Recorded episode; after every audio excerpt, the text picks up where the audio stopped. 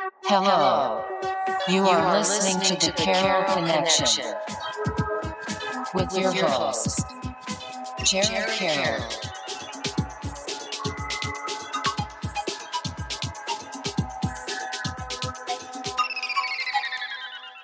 Hey, everybody, welcome back to the Carroll Connection. I am your host, Jared Carroll, here to bring you guys another great episode. I did want to take a chance to shout out last week's episode, episode 98 with Gio DePino Alves. He is a music producer as well as a podcaster. On that episode, we talked a lot about why he got into podcasting as well as traveling to California, living in a different environment, kind of the experience and value of doing that.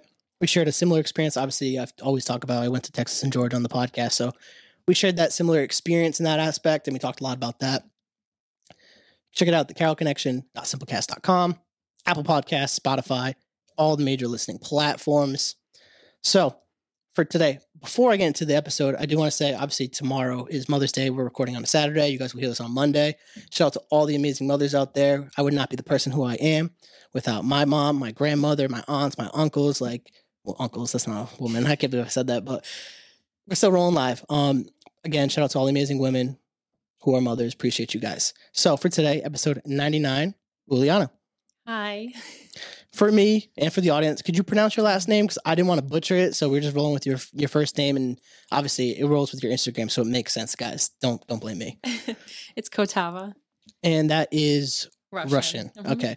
And we'll dive into uh, like your family dynamic next, but um, kind of tell the people who you are and what you're doing currently. Okay, so I'm currently a student for naturopathy. Um, so I finished my natural health degree a couple months ago. Um, before that, I got my bachelor's in pre-medical studies, and I've always wanted to go to med school. Like that was my dream. It's just to be a doctor and to help people. And then some things changed, and I decided to go the natural way. Um, so yeah, now I'm just doing that. I'm doing fitness and yoga and just you know nutrition. that Perfect. That's right up the alley that we like to talk about in this podcast, and we'll dive into Mhm. each of those aspects as we go throughout the podcast. Um, like I mentioned earlier, I like to open up with family dynamic, um, specifically because it kind of lays the foundation for who we are. Um, this episode obviously is about yourself, so I like to dive in a little bit about that, and obviously whatever you're comfortable comfortable with sharing, I'll let you take the floor with that. Um, okay, so I was born in Belarus. I want to talk to a little bit about that. Um, I moved here when I was about seven with my mom. Um, I remember only coming with a duffel bag that we still have. and um, now I have seven, six siblings. So I'm the oldest out of seven. Um, let's see, When did you uh, move from Belarus to United States? when I was seven. So Seven, okay. 2006. 2006. Mhm. How was that transition? Because obviously, around that age, you're starting to become a little bit more conscious and aware of everything that's going on. So, um, how was that leaving, obviously, your home country? That's probably kind of like not a traumatic experience, but it's a big event that's happening in your life. It was definitely weird. Um, I didn't know what I was getting into because just, you know, we said we were leaving, we were leaving. Um, and then when I came here, I didn't know the language, I didn't know the culture. I was I was always the weird kid in school. Um, it was kind of funny actually. My only first friend was this um, kid that lived in our apartment building, and he taught me English just because he would always talk to me, and I would kind of just show him on my hands like what I was, you know, trying to get across. Um, and that was my first friend. And I don't know where he is now. I should probably find him. um, so yeah. Did you move specifically to like the East Coast first? Like you, Yeah. you've always lived in this Yeah. this area. Mhm. Um, what were some of the differences that you you noticed, um, if at all? Obviously, it's a young age, so that you may have noticed, even just like as you've grown up too. I could imagine maybe you've gone back. no, I no, back, okay, yeah. interesting. Um, do you ever plan on going back to Belarus at some point? Do you have Mhm. family still out there? Yes, I do. Okay, yeah. that makes sense. Mhm. Uh, yeah, but some of the differences that you might have seen, whether it's culturally or just maybe early on in like the school systems or even just with other kids. Um, I think the biggest shock for me was the food. Um, Did you like it, though? Um, so actually, I did did not eat anything when I first came here. I just hated the food so bad. I hated cheese. I hated pizza. Like pizza was a big staple in school. Um, I was always used to my mom's cooking, and that was different. Um, so whenever I would bring like food from home, I'd always get made fun of because it smelled bad or whatever. um, but that kind of threw me off a little bit for a few years where I was just like really shy to eat around people. So I don't know.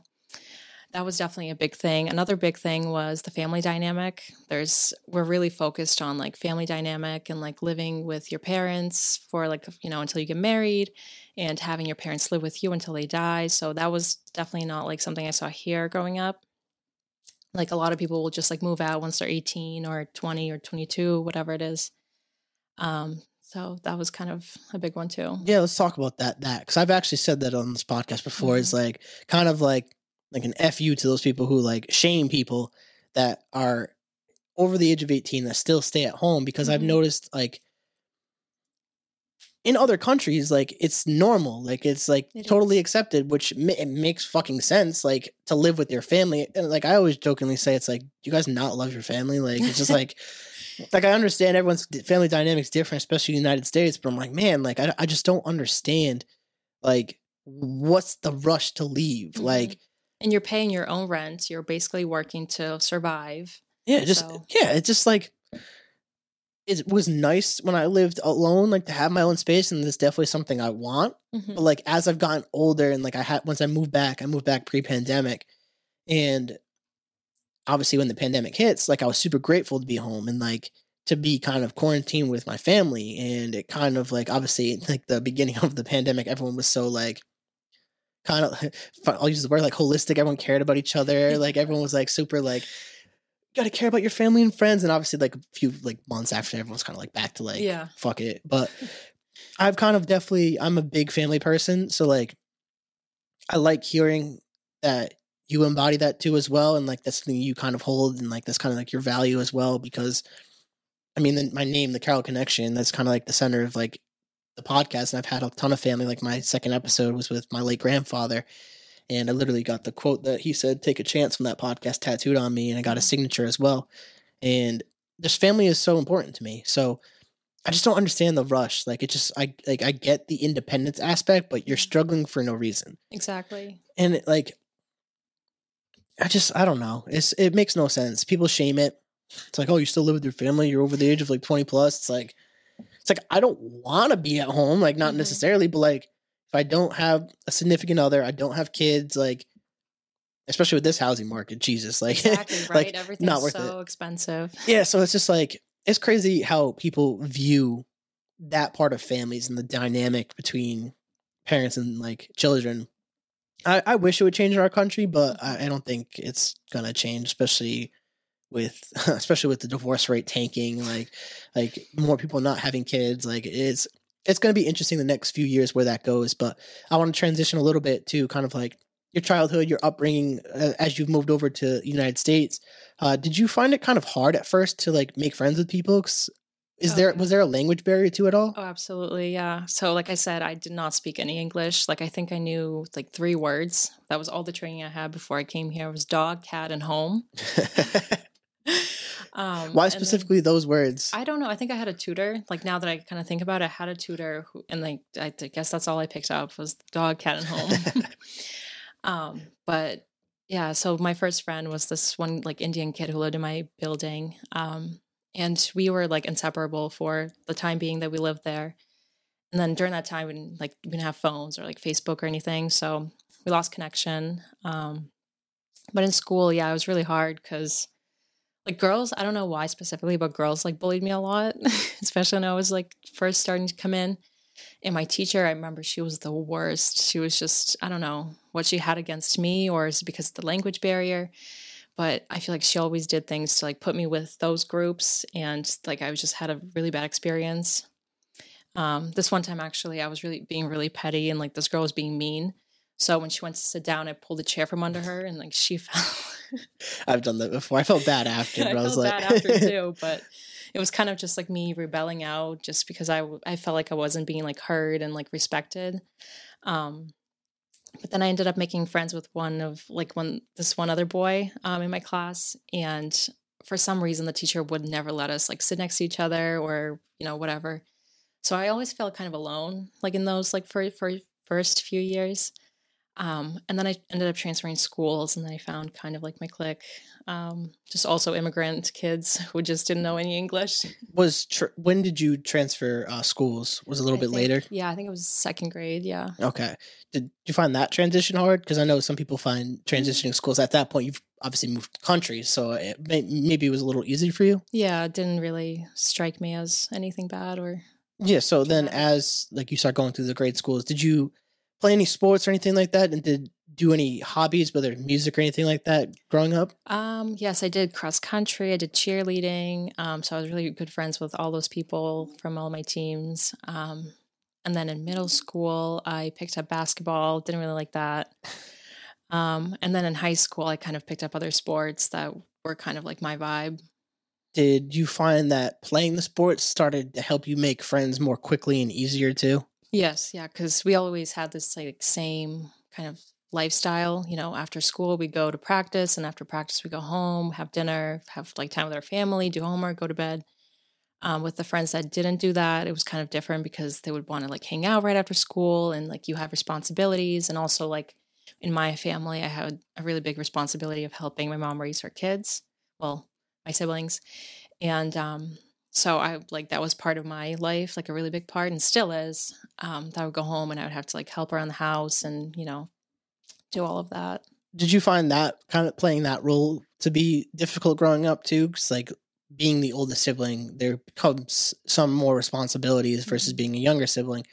Um, I learned that too. You're good. I learned that too. Um, with so I have an older brother. Uh, we share the same dad, uh, different moms. So he was really only on the weekends he'd come through. But being the oldest uh, child for my mom and my dad, um, I was definitely kind of like a test dummy for a lot of stuff and I was somewhat obviously had to be like a role model and like to to learn those things and to be there to be the older sibling to be the big brother for my younger brothers um did you find any maybe stress or anxiety with that feeling growing up at all Uh, yeah, definitely.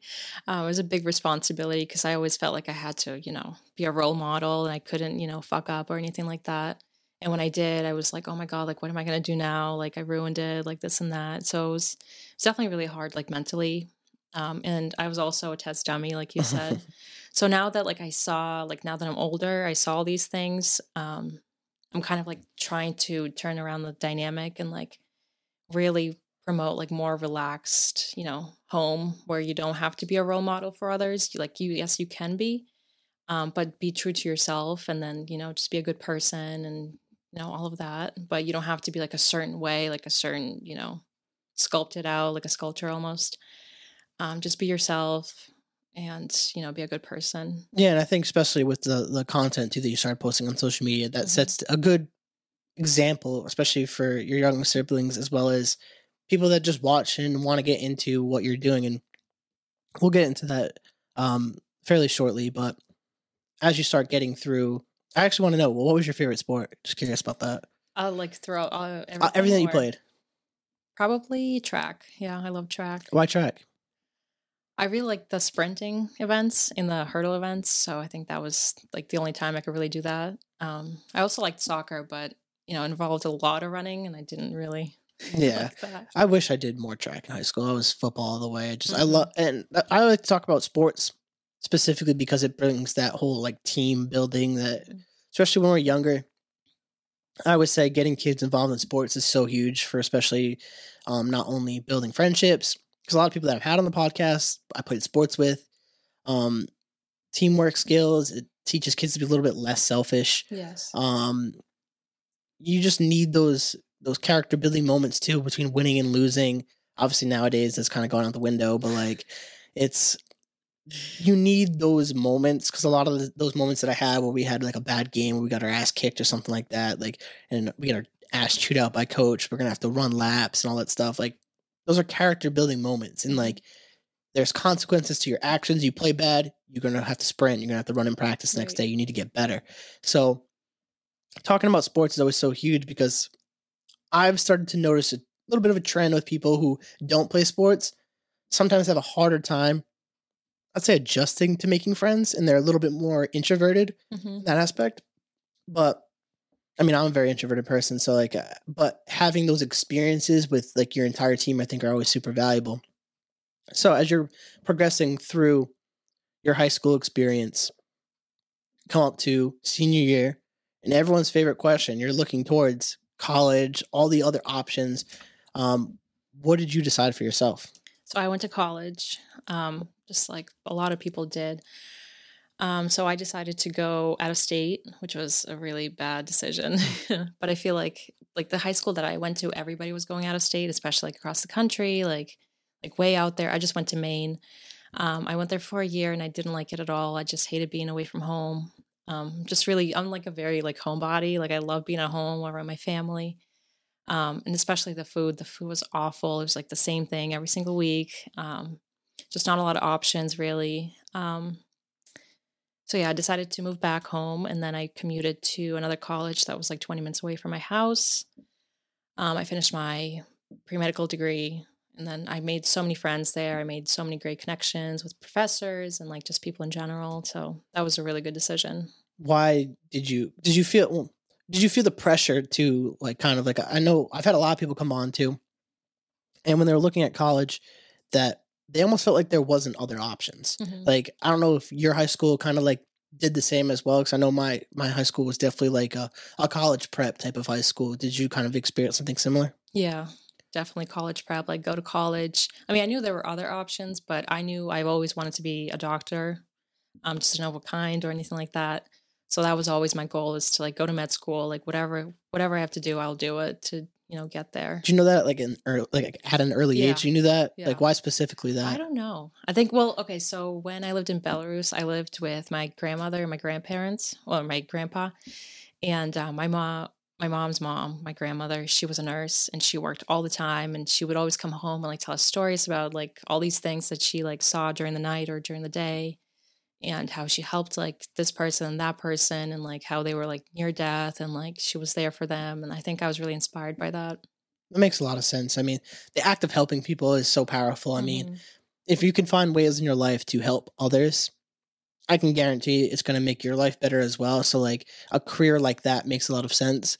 And even with what you do now, it kind of makes a lot of sense how it, it translated into what you're doing now. So, I want to talk about too a little bit how you mentioned you kind of had like a, a career shift in, in college of kind of like where you wanted to go. Um, what was kind of like the deciding factor of how you're going to change like kind of career paths of like your trajectory?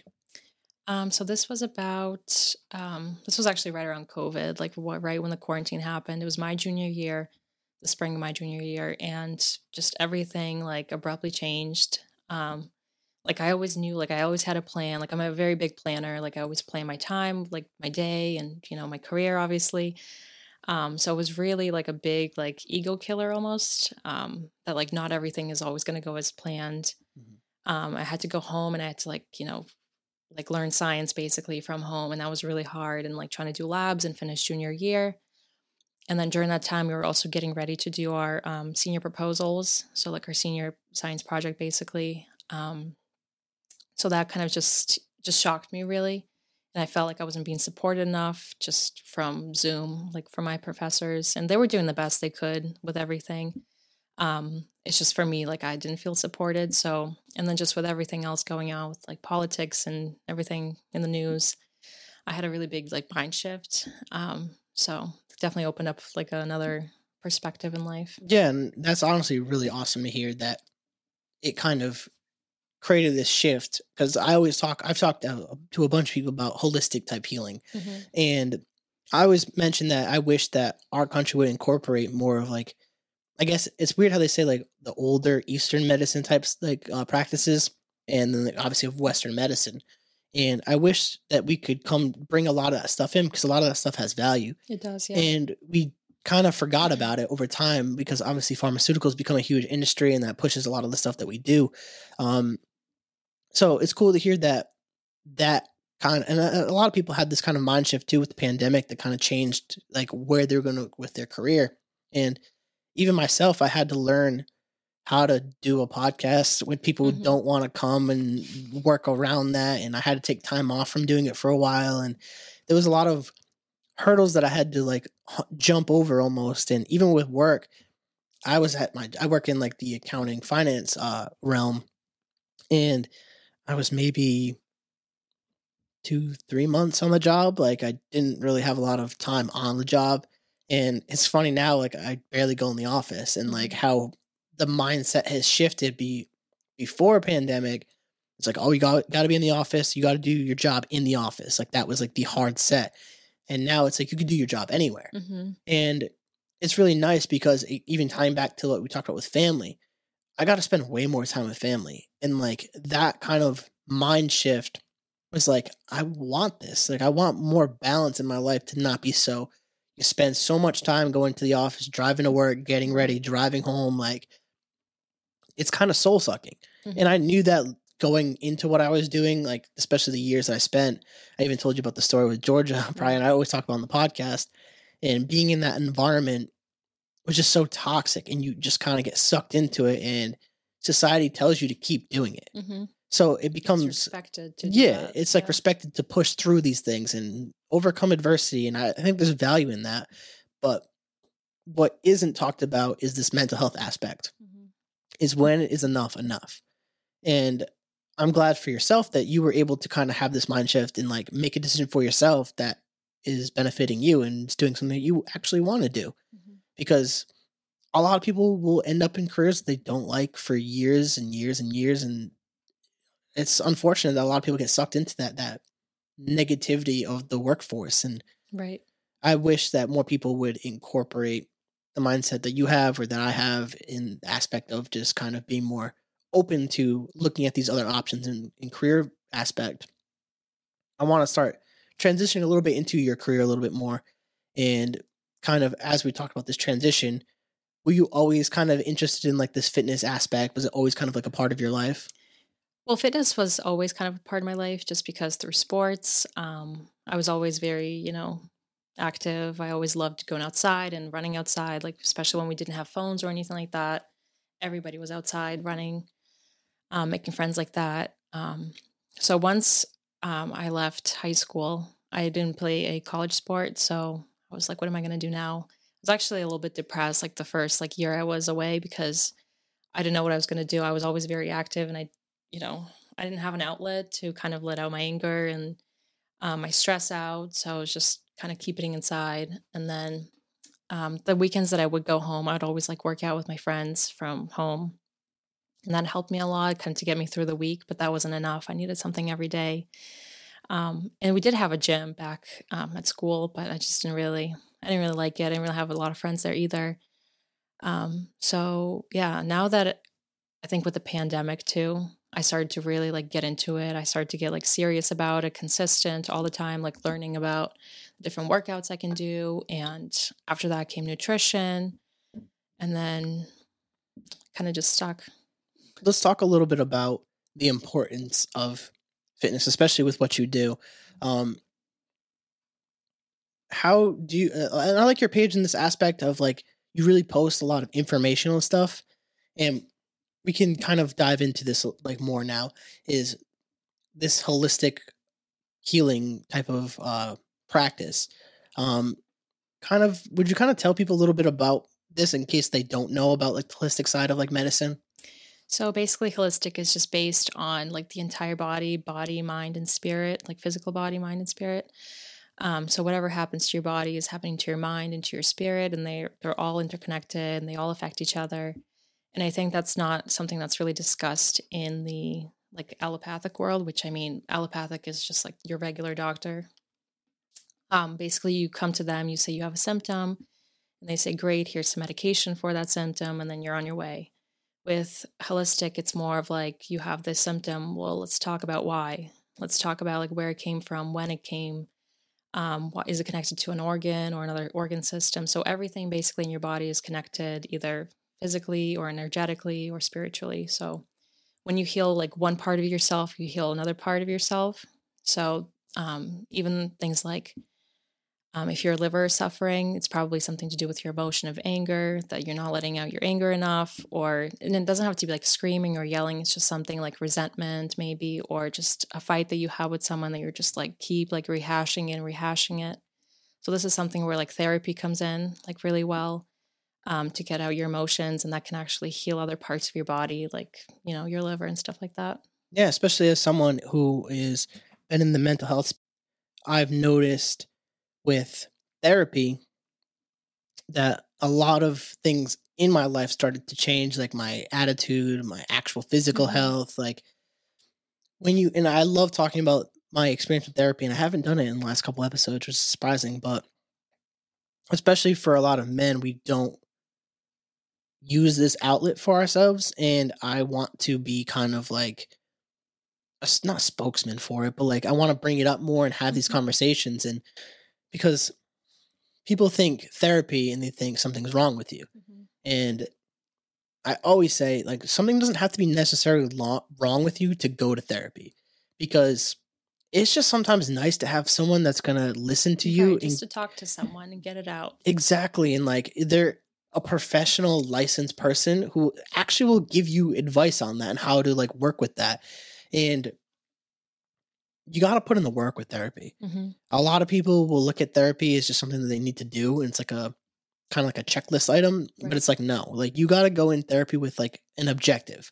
Like, what am I looking to get out of this? hmm And it kind of goes to what you said. You're, you're really into planning. And I always say planning is so essential to everything you do in life because so many people will just move through life going with the flow and never really end up anywhere. And there is value in the mindset of just go with the flow, just kind of go with the process. But it also can kind of lock you into a certain place Mhm. because you become so carefree that you don't care about anything and you don't have any goals or values or driven to, towards anything. And this is just not even for like your career, That goes This is for anything. everything. Family relationships relation romantic relationships work relationships like everything. Your life your body like if you don't have a plan with something man you're gonna fucking you're gonna fail. Like you're just going to. Like i can imagine for yourself when you were looking to step into kind of what you're doing with social media you kind of had to figure out some type of plan on how you're gonna do this. Right. and how did you kind of enter this kind of like this fear with like especially with TikTok being a thing and obviously Instagram being a huge proponent of promoting yourself on social media. How did you kind of coach yourself into like stepping into this space? Oh boy. Um, so actually my Instagram started with um like during COVID. Um, I basically just posted like fitness stuff and I didn't tell anybody about it. Um, it was just kind of like my own diary just to like see what my progress and like post the food and whatnot. And then slowly as I started to get into more holistic, I started to post more holistic stuff, but I still it just, you know, you would look at it and you just didn't know what was going on. Like it was it was yeah, health related, but it didn't really have like a specific like point, I guess, to where you were going with it. Um, and then once I started to really like get into it, I started to research like just people who like made it and like really made it look good and post like good information. Kind of just like either talk to them, I try to like DM them and say like, hey, like if you have any advice, like I would love to chat. And some people do; they're, they're very open. Like, hey, like yeah, we can you know do like a ten minute call. Um, and I'm really grateful for those people because they're really like sharing their um, experiences. Um, and then I finally found like I guess my niche, which is holistic, like holistic um, nutrition, and just like talking about things that are really bad for our body and kind of like putting their information out there. But I also wanted to make it like fun, entertaining, so it's not like you're just like reading like a scientific article and it's taking you forever. So I stuck with like the little like snippets, it's just like you know like a hook basically, and then I kind of like dis- um, described what I wanted to in the comments um and then like the reels and stuff that was really hard because i hate like putting myself out there i never was one to like you know put myself out there like that um but i kind of just i don't know i just did it like I mean, now look time. you're on the podcast. Yeah. Like, so like it's because like I when I first saw your page and I started because I always I I see everything on social media. I watch everything, and Mhm. part of it is like I'm looking always looking for more guests. And as I saw your page started to like slowly, I saw what you were doing, Mhm. and it kind of reminded me of like what I was doing when I first started. And I try my best when I see someone doing something on social media to give them my advice of what I've learned from what I was doing. So when I saw you started doing your reels and posting more, and I was like, well, you should try this and try this, and because Mhm. it's just stuff that I've learned that and it helped it Yeah, was and- yeah and I'm glad that you were able to to find some value in that because I try to like give my perspective. Obviously, like a lot of my advice for social media has come from TikTok, and Instagram's a hard place to grow any any anytime any with any type of content in general. But a lot of stuff I learned from TikTok, I've learned to apply to Instagram, hmm and it's hard being like a content creator because I mean that's essentially what we are when we're on social media is we're creating content. Um, we talked a little bit about this, like the hurdle of kind of getting over the fear of posting yourself. Um, was there any kind of things that you had to do, or was it just consistently p- posting more that was kind of the the way to get over that fear? Well, so it took me a while to really get on TikTok. I had I opened my account I think back in like December, and I was just I did not touch it. Like I, it was just sitting there, and I couldn't even like I couldn't even like scroll. I was just like so scared to even like connect because I thought people would find me and they start making fun of me, and I already kind of got through that hurdle with Instagram because Instagram came first. Um, so I just on Instagram I started to kind of experiment. I posted like longer posts and I saw that they weren't doing well. So I decided to go shorter. And then I found like a good theme that I, and it's working. Like people like it, people share it. And that's awesome. And then on TikTok, I was just, I hated showing my face. That was like part of it is like I couldn't hide behind just like a theme and like a, you know, a cute sentence. Um, so I had to like really put myself out there. And one day I was just, oh, okay, so this is where it came from. So every month in my journal, I put like 10 goals for the month that, you know, I want to accomplish. Most of the time I do, sometimes I don't, that's fine. Um, but one day I just sat down and I was like, okay, I'm going to do this. Like, so I set a goal. I said, I'm going to post three times a day, like whatever it is, but like related to my niche. And like whatever happens happens. Like if if everybody hates me which probably won't happen like realistically i'm just like scaring myself that it will it probably won't. And if it does i'll just delete it. Like what's the worst that's, that can happen? And if i do maybe at least one person will hear me and i'll help at least one person and that'll be you know good enough for me. And then i just started doing that and people loved the stuff. Like i was pretty surprised. Um, i'm still around like 600 followers which is not a lot but i have a very low loyal following base, which is awesome. I made so many friends. Um, and they con they're very supportive. They're even more supportive than like people I know in person. It's funny how that works. Yeah, right? right. I've noticed that, and I I've, I said all the time is when you get into the space of content, um, a lot of the time the people that are gonna support you are not your family and your friends. Mhm. I mean, you got to think about it realistically too. uh, And I kind of came to this realization is like when you're posting the content that you do, yours more holistic, mine's more mental health. That you're not posting it for your family and friends. If some of them like it, they'll gravitate towards it. But like you said, you got to find the niche. Mhm. And I think a lot of people struggle with that in the aspect of finding their niche because it is hard to identify like what you're trying to accomplish with content Mhm. because there's no real like script to this. Like you got to just kind of figure it out. And obviously you look at other creators and get advice from them, you could get inspiration from them. But at the end of the day, you got to be yourself too. And uh, that was something I had to like kind of figure out this podcast early on. If I go back to my first like 10, 15 episodes, I'm like, damn, I sound like an idiot. But it's like you learn from that. Like you, like I have a formula now. I have a very consistent like layout and like I even laid it out to you beforehand. Like we have bullet points of stuff that we talk about, Mhm. but it's a conversation in general. Like none of this is really scripted. Mhm. So like that was always my my go-to with the conversation was make it real, make it authentic, make it something like we would talk about off air. And obviously we keep personal stuff off the podcast and like we be a little bit more professional and polished, obviously in the recording, but like the the, the material really doesn't change. Mhm. And I think people resonate with that. And I've noticed that a lot of people will will start to support you the more that you do it. Mhm. And now that I've been like two plus years at this, like I can get guests easily. Like at first, it's like, well, what do you do? Like, what is this? And that's always the the initial hurdle is like beginning to post, like kind of what you said, because I had a fear and I kind of got pushed into it. So like when I first did the podcast, I'm like, I don't know if I've ever told this story, but I was working at my old job, uh, Zeke's Custom Auto. Shout out them. Uh, I was changing wheels and tires again when I just got back from uh, Georgia, and I was making the podcast. I wanted to have three episodes recorded before I did anything, and then post that. And they're like, "Just post it. You got two episodes already. Just post it." And I was like, "No, I'm not gonna do it."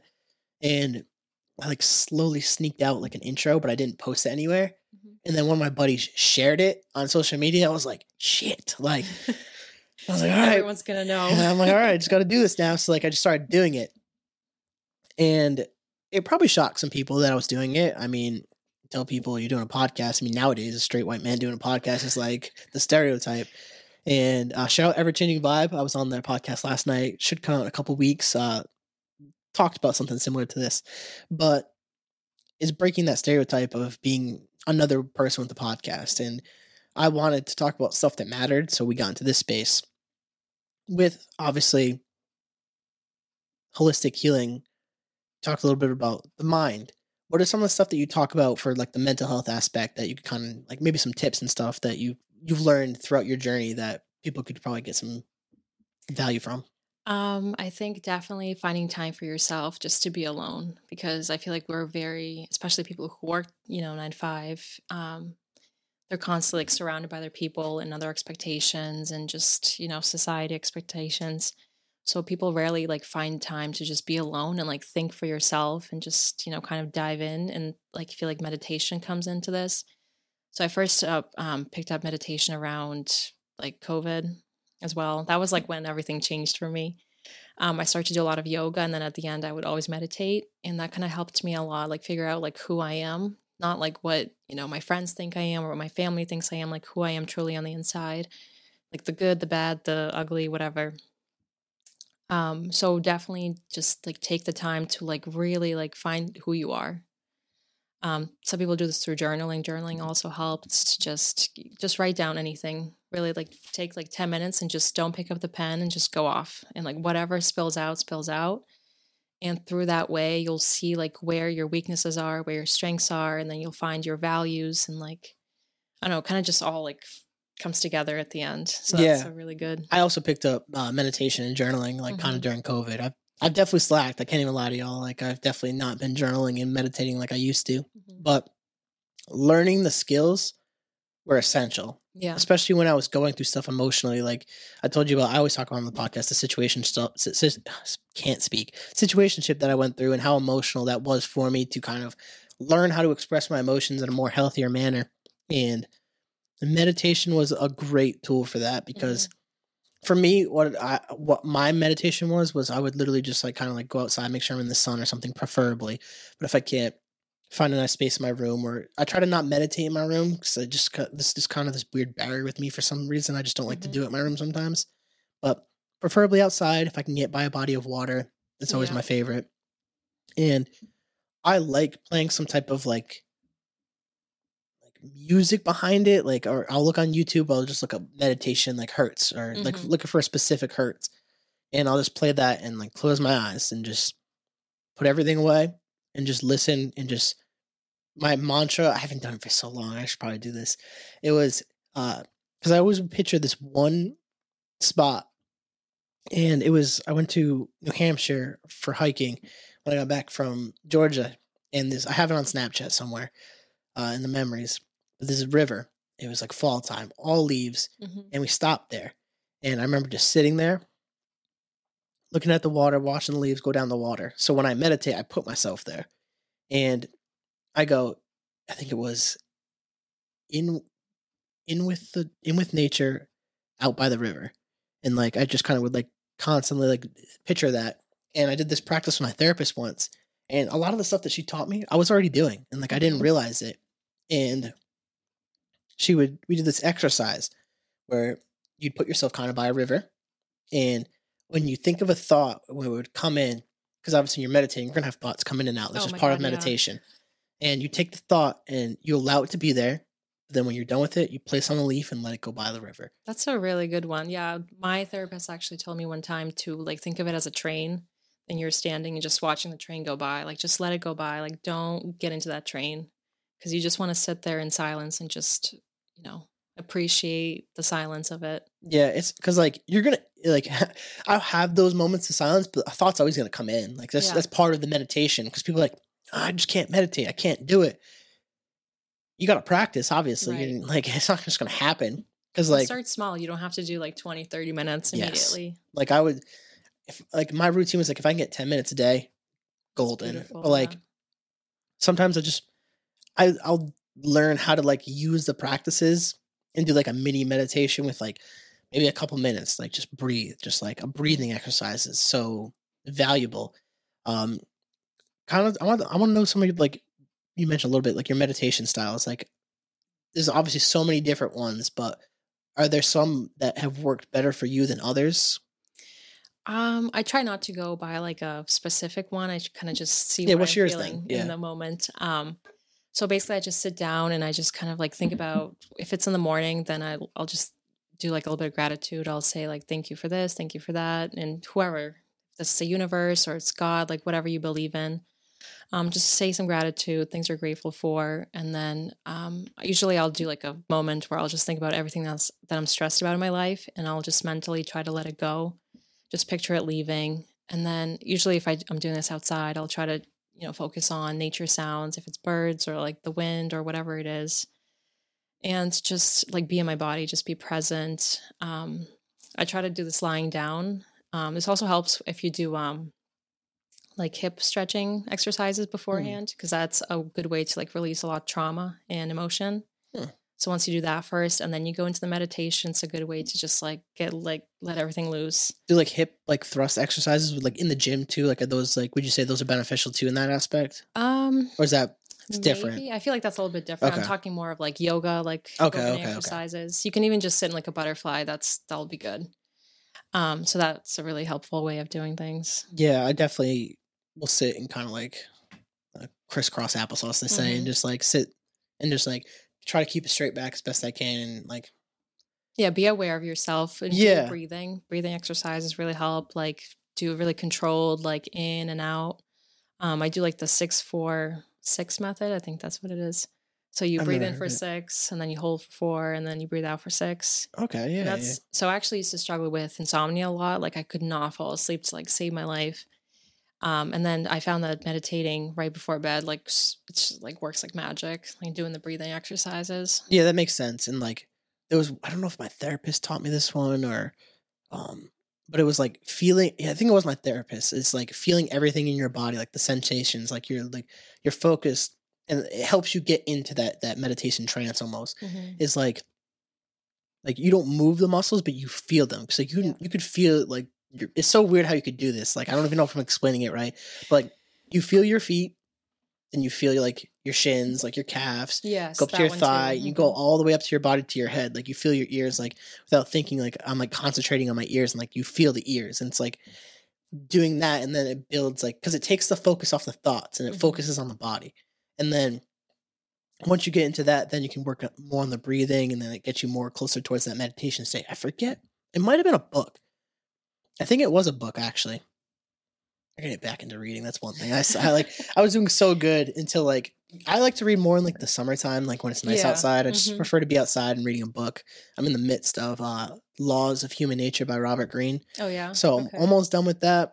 Let me know how that is. Yeah, I, I honestly love it. A lot of the stuff that we talked off podcast, a lot of the stuff that those principles that we kind of believe in relate in that book, Oh, and like it, it, ta- it, it's human nature. Like it's, it's the kind of just like the biology and stuff behind like the thought process, and it's really like because I know the controversial book is that he's written. I think it's uh, Forty Eight Laws of Power, Oh yeah. and some people say it's a controversial book, and because it teaches certain aspects of Yeah. power, power Mhm. dynamics, but I think it was banned in like some prisons too. Yeah. About that. like so this book's a little bit different. I also i love jordan peterson. I i need to read his next book is beyond uh, the 12 rules of life.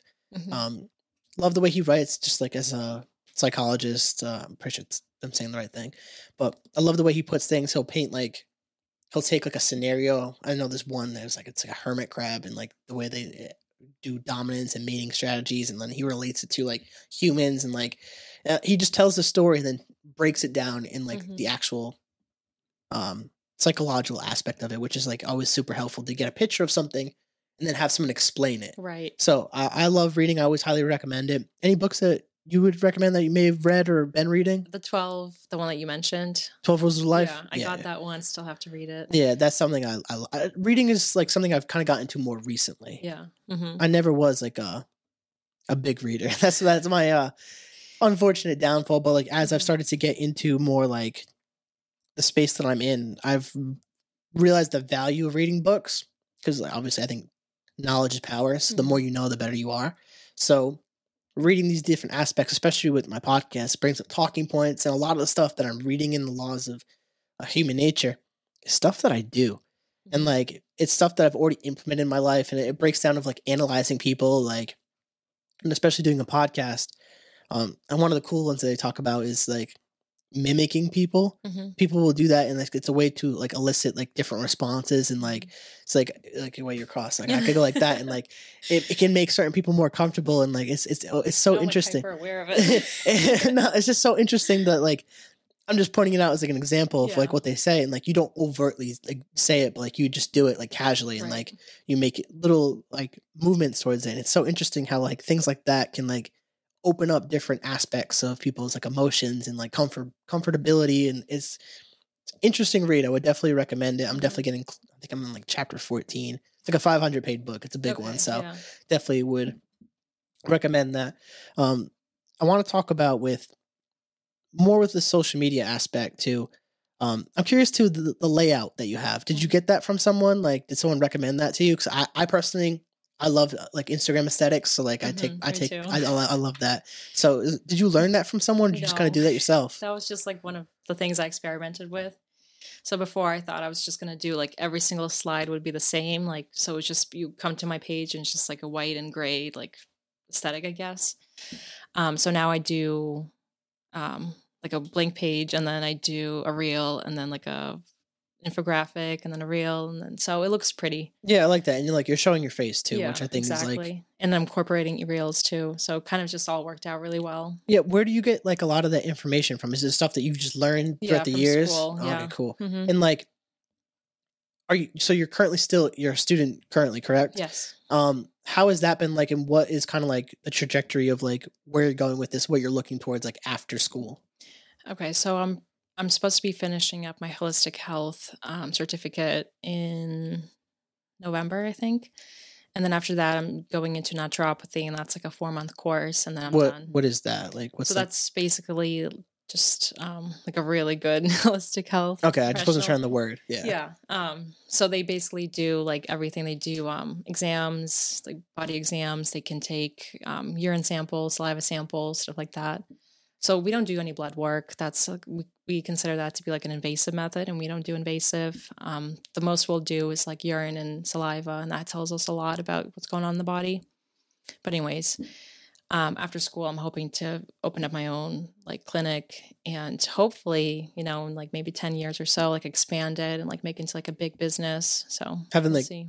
Not like franchise but like multiple different places basically yeah, kind of or you're like saying. invite like massage therapists and like S- chiropractors. okay yeah so making like, a whole experience out of it too. So you have multiple different people to to provide a service to as well. I like Mhm. that. That's definitely i think that's definitely needed in society. Um i don't know if off the top of my head too many like holistic like places you could go. Mhm. um is that something that you've seen too in like as you started to get more into like medicine in general like like there's not that many like holistic yeah. centers I would agree. Um, I think with COVID and everything going on, a lot more people are like opening up to it, up to this.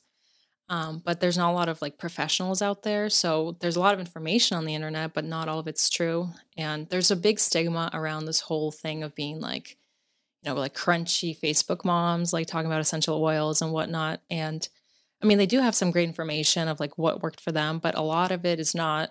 Um, they don't talk a lot about like safety precautions because even with herbs and essential oils, they can they can be deadly if you use them wrong. Um, just like with any other medicine. Um, so people don't. So people really need to like learn how to use them, and they would need to learn that from like people who have experience and knowledge to do so.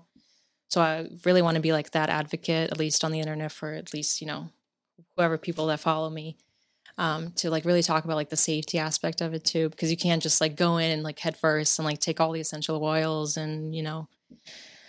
Um, so yeah, so I think a lot of people are like really opening up to this um, and trying to find answers because just like our healthcare system is not really for the people. I would say. Mhm. Um, I've had like terrible traumatic experiences in the medical system, which kind of also like pushed me to do all of this. Um, it's almost like you're treated as like a item on a conveyor belt you know that you come in doctor doesn't even look you in the eye what's wrong? Oh, I'm having this symptom and like this and that. Here's some medicine. Come back in two weeks if it gets worse, and you know you're on your way. Basically, I mean I, that doesn't go for everybody. Um, I actually posted a TikTok a couple of days ago, and some like girl like went off on me about like saying that because like not all doctors are bad, and I agree. Like some doctors are great; they really like, focus on you know healing the entire person, not just you know symptoms, or like putting you under the knife and like sending you home with medication. Um, but most do, and that's not a them problem. That's more of like a society problem and like the whole like system. It's not. They go to school for this, and they're good at what they do they're good at performing surgeries and life-saving procedures and whatnot but they're not they don't really do like the whole like healing the entire body and they don't really look at root causes and that's really important when you talk to somebody and even just like hearing their story like some people just want to be heard they just want to go to someone who will hear them and like respect them and look them in the eye at least and just kind of be there for them Yeah, it makes. I, I want to say, um, one of my episodes with uh, Mike Bozak. He's very into the holistic healing as well, and I want to say he made a similar reference of like this conveyor belt type of um med- medical system that we have right now, and it it makes a lot of sense. I mean, at the end of the day, um, everything's a business, so like exactly. It, it, we live in a capital capitalistic society, so everything is through money first. So the more patients you see, the more money you get. So I mean, that's a lot of, unfortunately, the motivation for a lot of doctors. I mean, you go to school, you, you get that much debt, you you want to make all that money Right, back. So I mean, it's kind of like a, it's a double edged sword with with modern medicine. The way the way the system is set up, like obviously you want your doctors to be educated. Yes. Like need that. The price that we place on it though becomes like an, really eh, like an iffy conversation because like it's like you're putting these doctors incredible amounts of debt and you're not placing the priority so much on for some of them maybe not on the actual health of their patients but on earning the money back to pay off the debt they just incurred. Exactly. So it's a very difficult system that we're navigating. I like the fact that you're going down this path that you are. I've definitely liked this conversation. It's definitely been something of value to, especially with the stuff that I talk about with mental health and and all those amazing things. Uh, we are wrapping up on this podcast. Um, I do have one more question for you, and you know what it is. Um, is there anything specific aside from that question that you need to say or you want to bring up? what do you mean Is there anything that you wanted to like say or bring up before we get to that question? No, I think Okay, okay. covered everything. Cool. So the last question that I have for you is what would your advice be to someone who wants to pursue their passion? I think living life without regret is like a big one. Um, personally, one of my biggest fears is being, you know, 80 or 90 years old and looking back at my life and saying, like, oh, I wish I had done that. I wish I didn't do this, or I wish I, you know, maybe I could have done that. And I do not want to do that. Um, I feel like even now that I'm 23, um, there's still some parts of me that like, are, I wish I did that, or I wish I did that. And it's like the worst feeling in the world is like thinking that you could have done something um, that could have been like so true to you and like would have made like everything amazing for you in your life. Um, but you just were too scared because of what, what someone else thought or um, just anything else really. Um, so just really like find out what you want to do and just do it. I think that's a perfect way to wrap up the podcast. Change the camera real quick to make sure we catch everything in the last part. Appreciate you for coming on the podcast. Thank Appreciate you. you. for making the ride out here. This has been an awesome time meeting you and hearing about your life story. So I appreciate that. Thank you for having me. Perfect. So, you guys on the podcast, if you like the podcast, please rate, review, subscribe. You can check it out, uh, the carrollconnection.simplecast.com. Also available Apple Podcast, Spotify, and all the major listening platforms, as well as YouTube. So, check it out. The video is sometimes fun to watch as well. So, until next time, guys, peace.